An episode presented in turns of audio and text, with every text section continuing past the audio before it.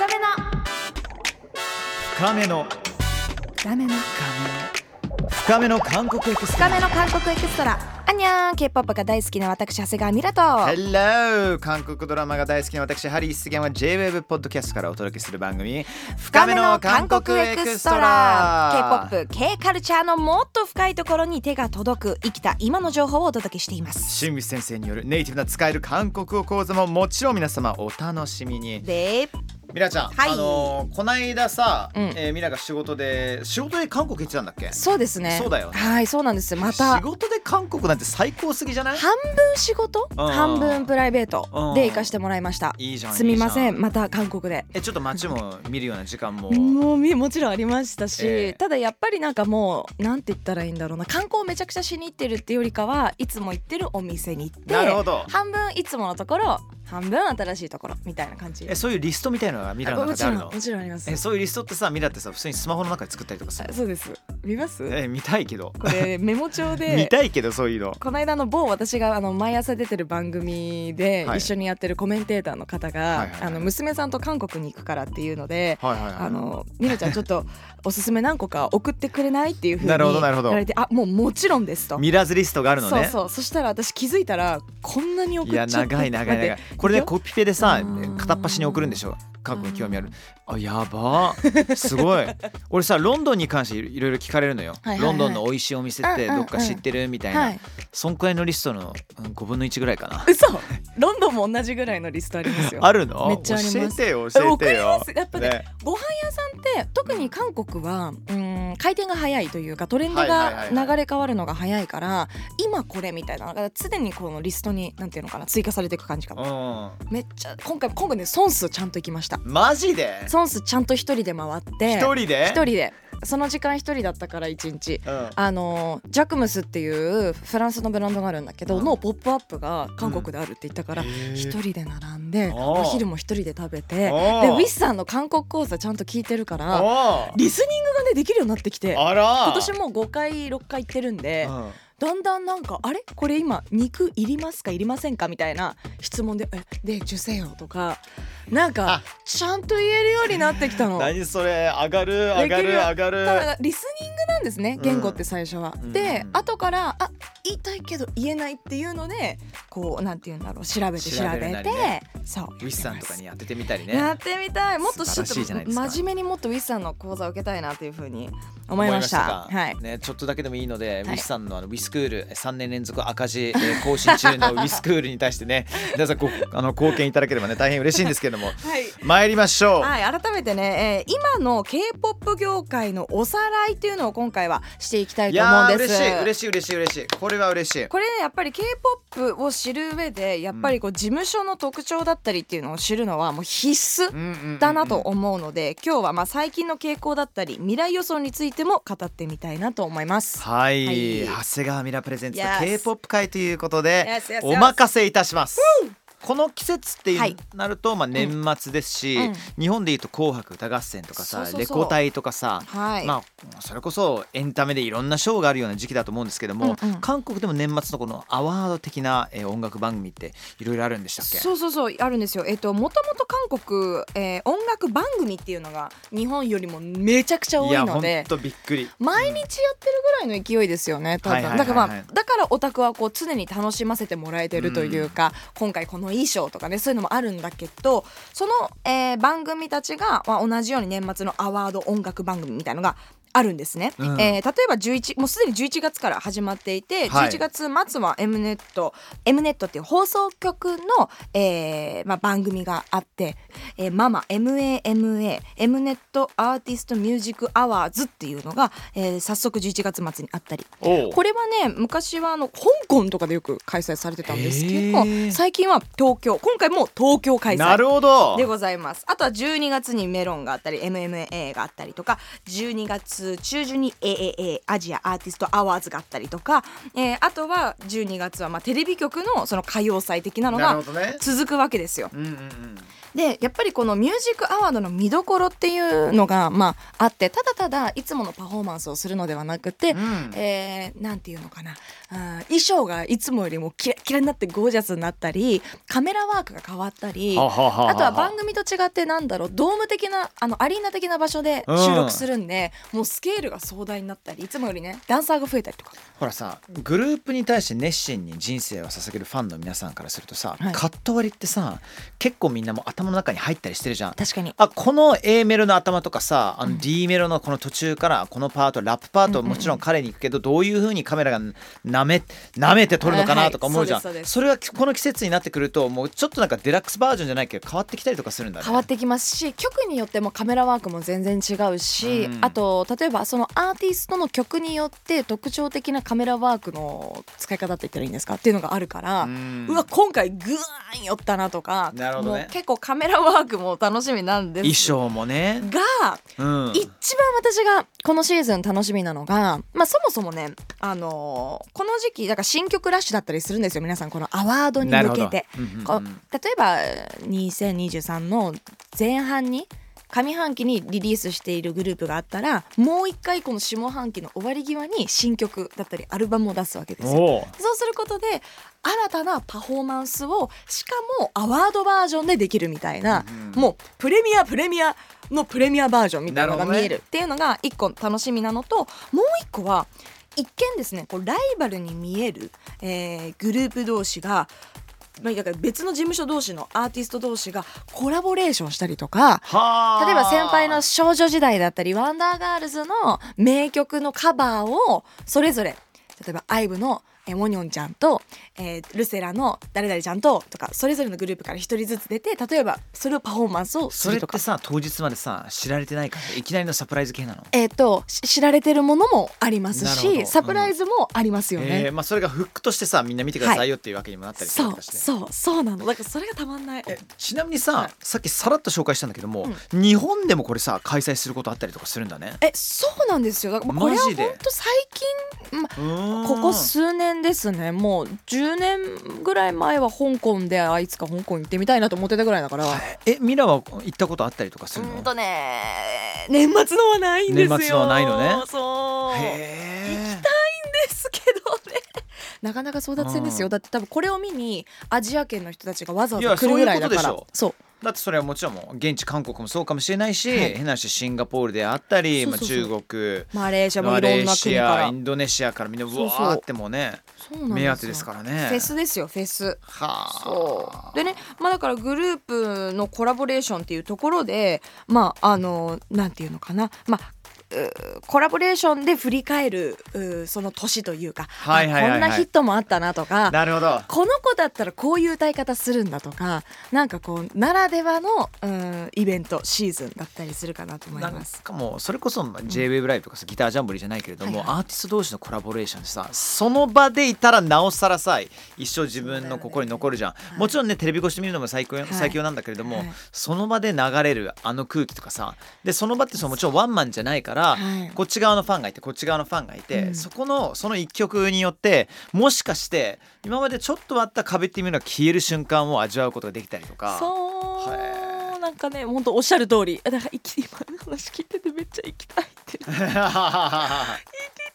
のよ行きたいどうにか行けないかな。い いや皆さんこの間韓国行ってきたばっかでしょ。やいやこの東京でねせっかく来るからのは行きたいなと思いつつやっぱ最近本当 K-POP の需要というか人気もうすざましいので、うんうんうん当たらないわけですよなかなか。うん。それぐらいのね、まあ、あの人気具合とお盛り上がりを今見せてるわけですけども、うん。えー改めてですね、えー K-POP の中のここで4大勢力というかこの影響力のある代表的な事務所と、まあ、それぞれの皆さんの強みだったり持ち味についてお話しできればと思います。はい、質問があります。事務所とかさまあレコード会社とかさ、うん。ほらなんとなくうちらはこの業界で働いてるからさ、はいねお互いのこと分かったりとかしてるけれどもファンからしてもこれ把握してることは結構大切。えーた知ってる方がもうより楽しめなるほど、るし、うん。えー分かりやすく事務所によってそのあカラーが分かれてるんですよね。なのでこの事務所の特徴をすることによって例えば TWICE が好きだったけども実は JYP っていうのを知ることによってえこんな違う先輩もいたの？もしくは後輩もいたの？とか、うんうんこう似てる系統の子たちがいるんですよね。JYP らしさってさそこまで詳しくない俺でさえわかるじゃん。そうですよね。なんとなくこの曲調このアレンジこの振り、うんうんうん、そうそうそうそう。う振りもほんとそう。このこのミュージックビデオとかね。ね。ありますよね、あのね、結構 TikTok とか動画で回ってくるあるあるなんだけど一曲ある一曲に対して例えば JYP だったらこう踊る。なる SM ならこう踊うんる YG ならちょっとこう気だるい感じ。なんか踊ってるうかアーティストハイブとかもう BTS がいるからガンガンみたいな。で SM はやっぱりこう顔が整ってる子が多いのでこう顔キャンって見せれる。で JYP はうんじゃうんじゃ みたいな全然違うっていうのが面白い。そうそれぐらいフ面白い。ァンとしてもなんか色味が違うし、うん。衣装も違うしもっと言うと音楽性も違うっていうところで、知ることなんていうのか必然的に知ることだったりしますよね。そう、うんなんか知っとこうってよりかは多分深く行こうとした瞬間に必ずこの事務所のトピックは出るんじゃないかなと。なんかもちろんさほら、うん。事務所同士で戦ったりってそういうやってるわけじゃないんだけれども例えばあのコアなサッカーファンである自分からするとさ、はい。他のチームのさん若手たちがどういうふうに伸びてるかやっぱ気になるところであったりとか、うんなんなら戦国時代日本の戦国時代の武将とかさ武将同士の関係性とか何々藩とここの関係性とかさ、そういうもの全部知れば知るほどやっぱりもう必然的にめちゃくちゃ面白くなっていく。そうヒストリーがあるわけ。だよね。でヒストリーももちろん K-POP あるじゃん。うん。はい。じゃあ皆さん、うん。お願いします。教えてください。えーまずはですね改めてこの四大事務所うん。を、えー改めてご紹介したいと思います。まず、えー SMYGJYP そして HYBE これが4大企業4大事務所って言われてるんですけどももともとはですね3大事務所だったんです。なるほど。もうここずっと3大事務所だったんですよでそこ K-POP は。に、まあ、ハイブが生まれたっていう、そうなんですよ、うん。このね、まあ、BTS の、まあ、世界的大ブレイク以降が、まあ、4大事務所になったっていう。なるほど。で個人的にこの3大事務所っていうのが日本ってあんまりこう事務所っていうよりかはね1つとか2つとかじゃないですか。うん。だけどやっぱ韓国って3大事務所って言われてるけど他にもやっぱりちっちゃい事務所含めてはいはいはい。いっぱいあるわけですよ。はい多分この K-POP 業界が盛り上がった理由はこの事務所さんたちが切磋琢磨してライバルで、えーもっとよりいい音楽いいグループを出したいっていうこのなんか競争心から生まれたんじゃないかなっていうふうには思ってるんですけども。うんえーなので改めてね、まあ、この HYBESMJYPYG について、えーちょっと詳しくどんな特徴があるのかなどもね、えー踏まえて、えー解説していければと思います。お願いします。はいどこから行きましょうか、ちょっと気になるどの事務所から？事務所あります？ハリーいややっぱり SM でしょ一番最初は。SM エンターテインメンうん。トありがとうございます。えー。なんとなくふわっとさどういうアーティストがいるのか分かってるけど、じゃあそもそもさこの SM と YG と、うん。えーどこだっけ？その JYP はい、なんか意外とお互い仲良くしてるんだけれどもコラボレーションあったり、どっちが先に生まれたりとかなんかいいろいろ気になっちゃうよね。はい、えーそうですね、まあ、SM エンターテインメント改めて所属アーティストはですね東方神起だったりとか、ボアさんだったり少女時代シャイニーエクソボアさんもそうなんですよ。ボアさんはもうここはもう語りなんていうのかな。ボアさんスタートですからねなるほど。まあ日本へ進出してそこから SM がボアさんを筆頭にアジアにこう広めてった k p o p って言ってもおかしくないような俺ねもうボアさんって言ったらもう大至急すぐ ABEX って思っちゃうからさ。あね？いや間違ってはないんですけども間違ってはないんだけどもそこが多分協業してねやったんだと思うんですけどまあ、K-POP ファンからするともちろん SM なんだけども自分からするとほら子供の時から子供っていうかもう10代から聴いてたはい。ボアちゃんの、うんあの例えばアルバムとか、シングルの横にはもちろん ABEX レコーズ ABEX エンターテインメントのさ、そうですね。のロゴを見てたからさ。そうだから意外とやっぱりボアって、あのボアって日本人だと思ってたとか今の若い人もいますよね。うん。そうそうそうそうなんですよ。えこの SM エンターテインメントイ・スマンさんというカリスマ創業者のもと、まあ、このようなねもう日本本でも多く知られてる、えーグループを輩出したっていうね、うん。えーことなんですよね。確かイースマンさんもね日本語がペラッペラなんですよ。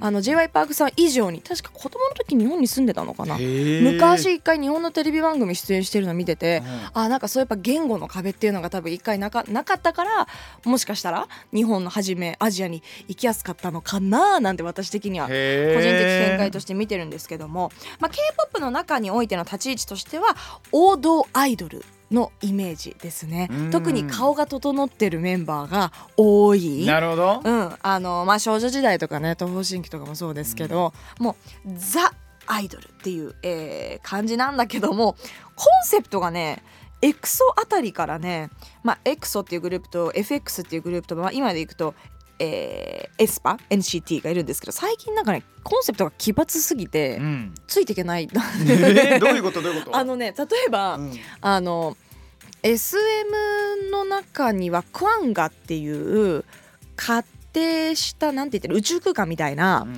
あのね歌詞の中でよく出て「クワンガなコロンワー」みたいな感じで出てくる。クワンガかな？この間ねコンセプトストアも行ったんですけど私。クワンヤ？クワンヤなんだ。クワンギャって呼んじゃうクワンヤ後ろに G があるってことですか？韓国語の。れがサイレントク G ワになるってことでしょ。みたいな方が、うん。クワンヤ英語のスペルで言ってでそれで普通にこういう発音になるってそういうことですね。うん。クワンヤちょっとじゃあこのクワンヤの説明しますね。お願いします。あの SM エンターテインメントっていうのはこのクワンヤっていう、まあうん。コンセプトというかあのなんて言ったらいいの？一体何っていうのはよくあのいろんな記事とかでも書かれてるんですけど。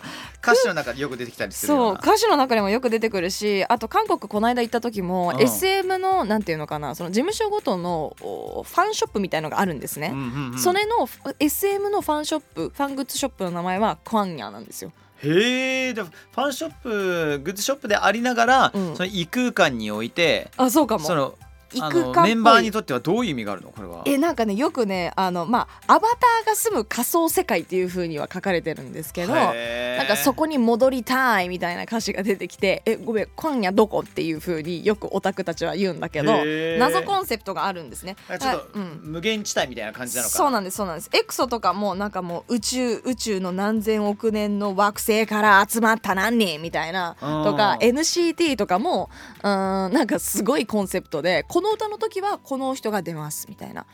普通固定メンバー8人とかだったら8人で全部やるやるじゃないですか。じゃなくて NCT 今回この曲出すんではい新メンバー追加しますみたいな。え？っていう。ちょっとね不思議な最近あの 傾向があるんですけど今、イスマンさんの買収で今今夜の設定がなかったことにされてるって。ー でねいやそうだなるほどね。だから最近エスパーのコンセプトがどんどん、まあ、洋楽とのコラボレーションとかね、まあ、世界に向けてやっていく中でうーんよいいことな喜ばしいことではあるんですよ。うん。あの洋楽コラボしたらさねいろんな人に知られるじゃないですか。だけどあまりにもこのエスパ特有の音というかまさにそのクワンヤらしいって言ったらいいのかな。謎コンセプト、うん。仮想空間らしいコンセプトがどんどんなくなったちゃってるからファンとしてはクワンヤに戻ってこーいって。だから次出るアルバムはクワンヤに戻ってくるエスパらしいっていう風に一応報道としては出てたんだけど、この謎に包まれるクワンヤっていうあの異空間。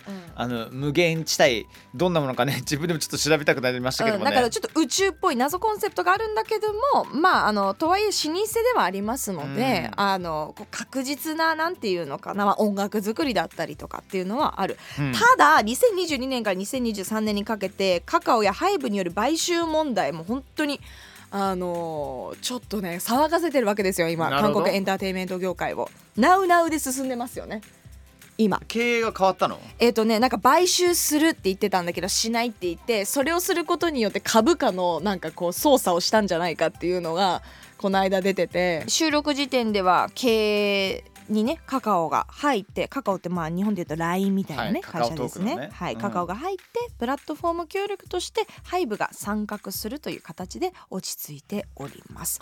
最近でいうと2023年 NCT 以来約7年ぶりとなる新人ボーイズグループライズがデビューしました。日本人メンバーもね、確かね多くそういて、うん。あの楽しみなグループでございます。まあこのグループで SM 王国のまあ復興となるかっていうふうにね、えー期待が高まっているはあ。事務所でございます。そんな SM なんですね。はい。うん。次、えーいっぱいありますのでねサクサクいければと思うんですけども次 YG エンターテインメント、うん YG ね。もう私が推し事務所ですよ、うん。大好きなビッグバンだったりブラックピンクだったり21だったり、21うん。トレジャーだったりとか。私はビッグバンあの VIP のね、えーファンクラブ入ってたぐらい21もそうですけど大好きだったので特徴としてはアーティスト色が強い、えーアイドルっていうよりかはアーティストみたいな事務所かなって思います。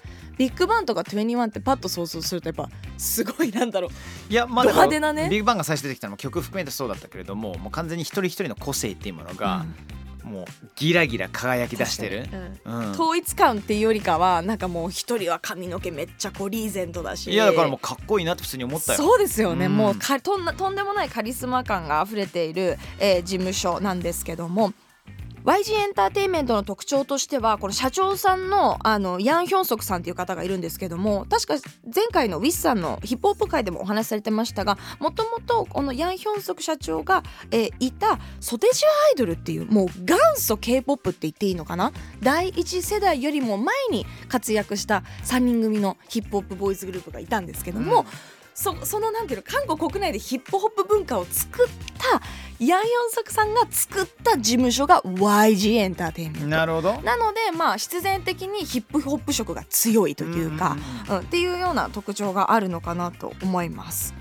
うん、でまああの今はこの YG エンターテインメントの中にですねブラックレーベルっていうまあレーベルがあってそこでテディさんっていう方がいるんですけどもこのテディさんがまあなんていうのかなアメリカ育ちで本場のヒップホップカルチャーだったりトレンドを韓国に、えー持ち込みでブラックピンクをフルフルデビューさせるってフルフルプロデュースしたっていうような背景があります。そうっていうウィスさんも話してたよねそうだからテディさんが次のなんていうのかなジェネレーションというか比較的この YG の代表と、まあ、JYP さんと、えー SM それぞれの社長さんの世代って同じなのでうん今次の世代の移り変わりみたいなところもあると思うので、うんまあ、テディさんが今のこのヒップホップ、まあ、ブラックピンク筆頭にね、えー作っていってるって言っても、えー過言じゃないのかなと思うんですけども。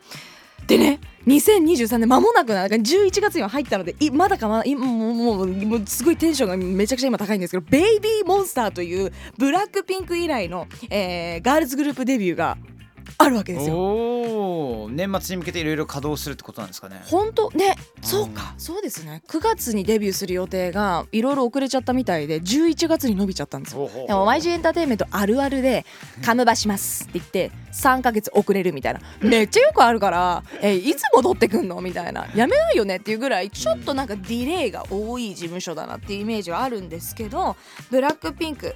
まあもっと言うと21がこの、うん、k p o p 業界の中でガールズクラッシュガールクラッシュブームを作ったって言われてるので21がいてその後にそのアイデンティティ DNA を受け継いだブラックピンクがいてその後の現在の、まあ、第第4世代のガールクラッシュブームみたいなのを作ってるから、このでも DNA を直接受け継いだベイビーモンスターがどんなグループになるのかっていうのがもうね今年年末に向けて今月大注目。はい、日本人メンバーもね2人いますので、えー注目していただければと思います。Thank you. はい。ただもう一個あのちょっとあの寂しいのがブラックピンクの契約更新っていうのもねまだ発表されてないの。これずっとね話してるよね、そうん、あ言われてないしそんな中で、えっとジェニーちゃんがソロ曲をリリースしたりとかしてるから今ちょっと YG オタク、えーからするとなんていうのかなこうムズムズするようなうん。ベビーモンスターも楽しみなんだけどこのなんかどさくさに紛れて解散とかないよねみたいな。ちょっとグ。レーゾーンにはいる感じね。そうなんです。そわそわが止まらない、えー YG エンターテインメントでございます。続いてもう日本ではね皆さん知ってるんじゃないでしょうか。JYP Yes JYP JYP これねあの JYP さんが作った曲には必ず今みたいにね JYP 必ずどっかしら入ってくるよね。どんだけあのもちごりっていうあだ名なんですけど J.Y. パークさんのあの社長さんのねあだ名、もちごりどんだけ自分の名前言いたいんだよって よく言われてるぐらい。でもさなんかさ本当2000年代のいわゆる R&B の中でもアッシャーアッシャ同じようにさいみんな結構行ったりとかしてたじゃん。最初にね。そうそうそうそうそうそう。元だったのかな。もう毎回よく JYP っていうあのーでおなじみのね日本だと二自由とかかな？で、うん。一気に名前が広まったのかなと思うんですけども、え代表的なアーティスト 2PM TWICE、うん。えー、ストレイキッズ、まあ、現在のねえ人気ドラマ「イ・ドゥナ」のえ主演。ペスジさんももともと JYP のアイドルグループ Miss A 出身。はあ。ミス A 知ってます？もうあのイドゥナに関してうん。この間ちょっと熱弁する機会があって、はい。そうそうそうそうそうそう。なんとなく。だ結構ふわっとスジちゃんは女優さんとして成功大成功を収めてるので、うん。えもともとアイドルだったのっていう人もいる。そうなんだよね。だからでもアイドル出身の女優さんに対してなんか偏見みたいなのはもうなくなったよね。みですよどうですか？ドラマ業界。なくなってきました？なんかあんまり考えなくなるようになったかも、韓国に関しては、うん。うんうんうん。うん。ああそういうことね。てかまあ演技力が半端なくやっぱり皆さん器用だし、みんな忘れちゃってると思う。ん。もともとこの人歌って踊る、ね、アイドルだったんだなって。うん少女時代のねゆなちゃんとかもね最近めちゃくちゃ女優業にねあのやってますよね。うん。うんえーこの JYP の特徴っていうところでいくと、うん、アーティストに人間性とか誠実さっていうのをね問うことで有名なんですよ。うん。だからもう見た目とかそういうのじゃなくもちろんビジュアルも美しいんだけども人間としてどうかっていうのを毎回ね、まあ、よく口にも出してるしなんていうのか優等生が多い事務所だったりするのかなっていうふうに思います。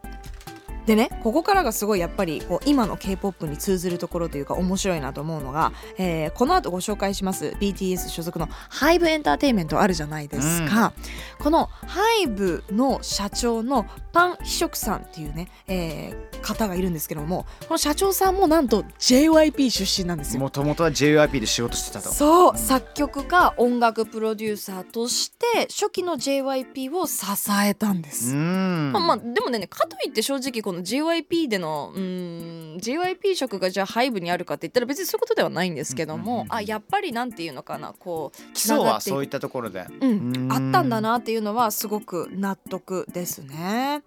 えーまあ、JYP 自身のその音楽だったりとかその方向性でいくと、まあ、ブラックミュージックに影響を受けているっていうのは YG と共通ではあるんですが YG のベースは結構割とヒップホップなんだけども、JYP はさっき言ってたようなこう R&B だったりなんて言うんですか、えっとファンク色が強めだなっていうふうに思ってます。ちなみに JY パークさんもえー幼少期にアメリカで過ごしてるんです。ね。うんうんうん。だからやっぱ韓国エンタメはアメリカのなんていうのかな？ヒップホップカルチャー音楽カルチャーにすごく影響が受けてるんだなっていうのが。JY パークさんマイコ大好きだもんね。大好きですよね。ねえ。よくね踊ってるね、うん。ますよね。うんえーあこれ面白いですね。あの台本にスタッフの個人的な感想っていうのが入ってて JYP は日本のリスナーの心をつかむのが上手。なるほどなと。それはめちゃくちゃ思いますね。JYP の一つ特徴があるなと思ってるのがダンスなんですけどうん。やっぱりまあ T- 2PM とかはねすごい激しめのそれこそシンクロされている肉体美みたいなイメージですけどミス A 以降はやっぱりこうビジュアルが皆さんいいので顔を残す振り付けが多いなと思いますうん。特に TWICE はそうなんだけどなんかこう顔をめちゃくちゃブラックピンクとか振ったりとかザ、うん、ヒップホップとダンスを取り入れてるグループだったんだけど TWICE に関しては顔を残す「ライキー」とか全部顔前じゃないですか。なるほどねなるほど顔ね周りでのこう手を使った振り付振りけがが顔周りにあるからこそ、それでもう残りやすいっていうのとあとあると基本的にバズりやすいっていうのもあるよねバズそう。だから多分そう人もやって自分で載せたくなるような、まさに。だから特にこの SNS 時代うん。にあった、まあ、戦略だとは思うんですけどもだしうーん真似しやすいっていうのもなんかこの TWICE から派生されてったこうなんていうのかダンスブームっていうのは一個あるんじゃないかなと思います。はい、で HYBE エンターテインメントいきましょうか。うん JYP から独立したパン・シヒョクさんが Big Hit Entertainment として設立した、えー事務所です。うん最初は中小事務所だったもののえー防弾少年団後の BTS を成功させ2021年に HYBE と社名変更しましたいまだに HYBE ってことをあのちょっとたまに忘れて Big Hit だよねって言っちゃうぐらいやっぱり HYBE ってなんだろうな。こうまだ新しい名前っていう感覚があるんですけど、あのこれねすごい一つう私も最近知ってなるほどなと思ったことが一個あって HYBE 一つこう他の今紹介してきた JYP YG SM と違う特徴が一つあって、えーっていうのも、えー HYBE っていう、うん、事務所っていうよりかはその傘下にいろんなね子会社があるんですよ。うん例えば NewJeans ちゃんいますけど NewJeans ちゃんは、えー直属の HYBE 所属ではなくって ADOR でしたっけ？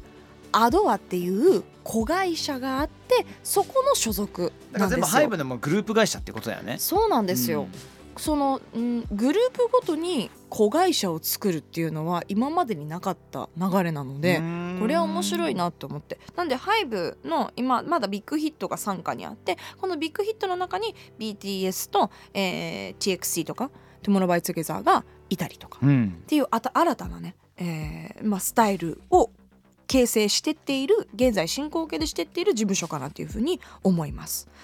うん、今までは例えば JYP って言ったらこれ YG と言ったらヒップホップとかなんかこうそういうコンセプトがね、あの必然的にあったと思うんですけどハイブに関してはこのハイブの色っていうのがあるわけじゃなくてその傘下の各レーベルのカラーだったりとか方向性を尊重するっていうのが新しい。一つのグループに対して一つの会社っていうことはさもうマネージメントがさもうか完全にもうクローズというかあさーそうですね、うん、変な話ねあの大きい芸能プロダクションに所属してると、例えばこの部署からこういう指令があったりとかさ、うん。こういうふうに持ってきましょうよってさ、確かに。うん。まあ、プラスマイナスいろいろあったりとかすそうそうそう。部署によってね違うから。そうそうそう。ありましたよ。だからうん。とある事務所の中で、うん。このグループに力を入れすぎなんじゃないかって同じ部署の中に2つグループ所属しちゃってるがゆえに、スタッフの人手が足りなくってどうなんだってこう、ファンが抗議したりとかっていうのもあったぐらいなんですけどなので今回のねそうハイブはすごいなかなか難しいな。と他も、えールセラフィムはソースミュージックだったりボーイネクストーは KOZ だったりとかね、えー面白いんですよね。これがまた。うんあとは、えっと、セブンティーンが所属している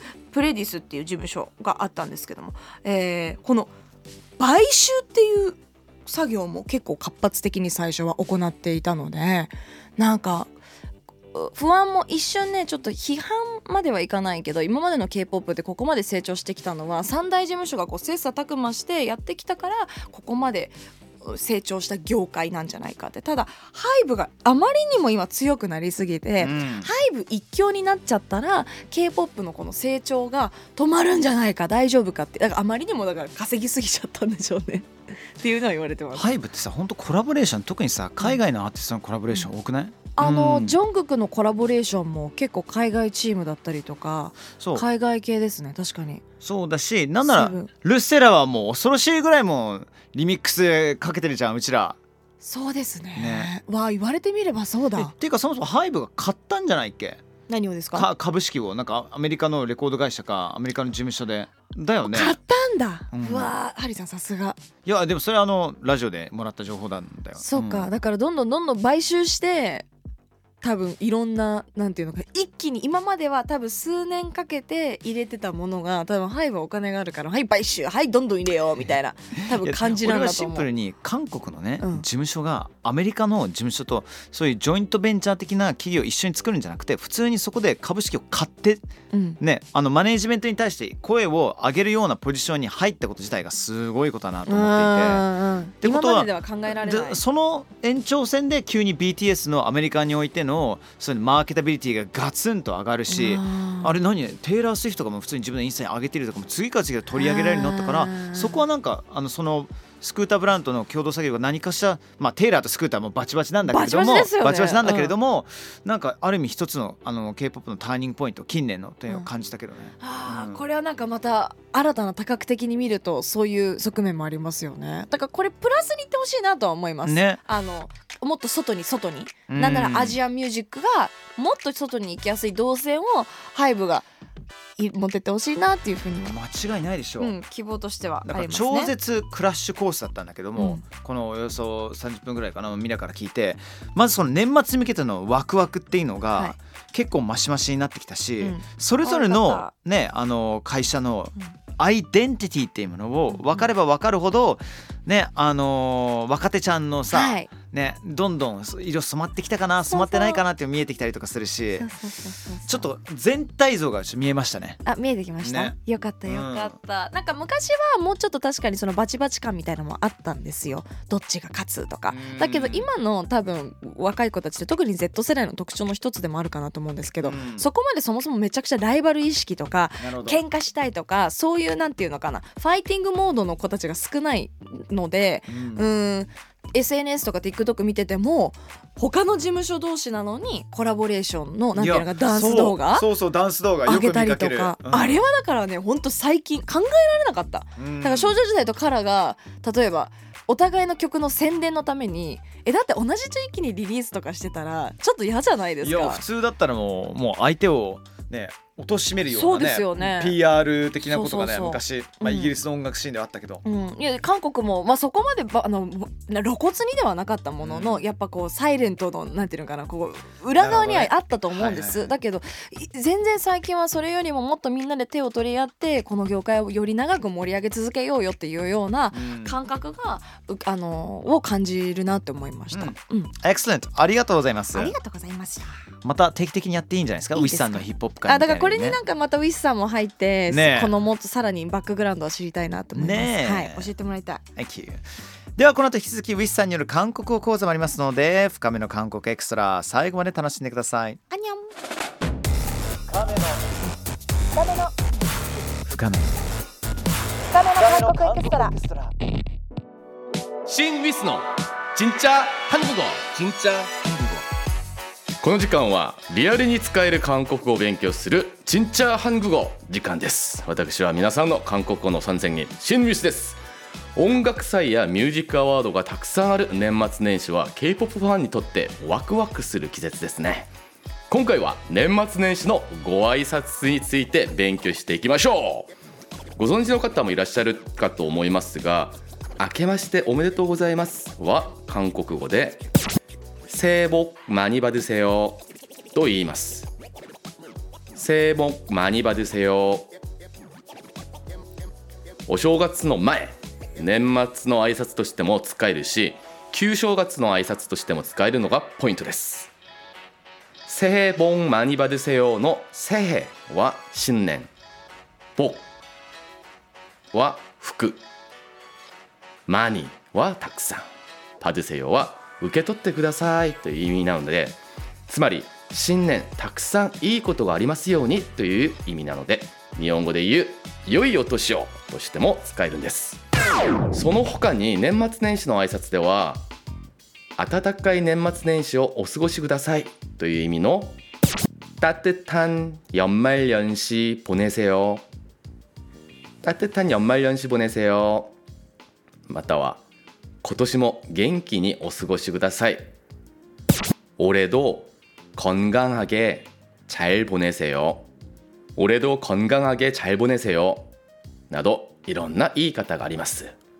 一番楽に使えるのは〇〇잘 보내세요の〇〇にいろんな週末や夜または年末年始などを〇〇のところに入れて〇〇잘 보내세요 というと「〇〇をよくお過ごしください」っていう挨拶になります。年末にはクリスマスもありますのでもしクリスマスよくお過ごしください。って言いたい場合はそうです。クリスマスチャイボネセヨと挨拶すればいいです。ちなみに韓国語でお正月は「ソルライ」と言いますが基本的にこの「ソルライ」は旧暦のお正月を指す言葉なのでご注意くださいでは皆さん今日一日も오늘하루도잘보내세요以上新ウィスでした이번 수업 끝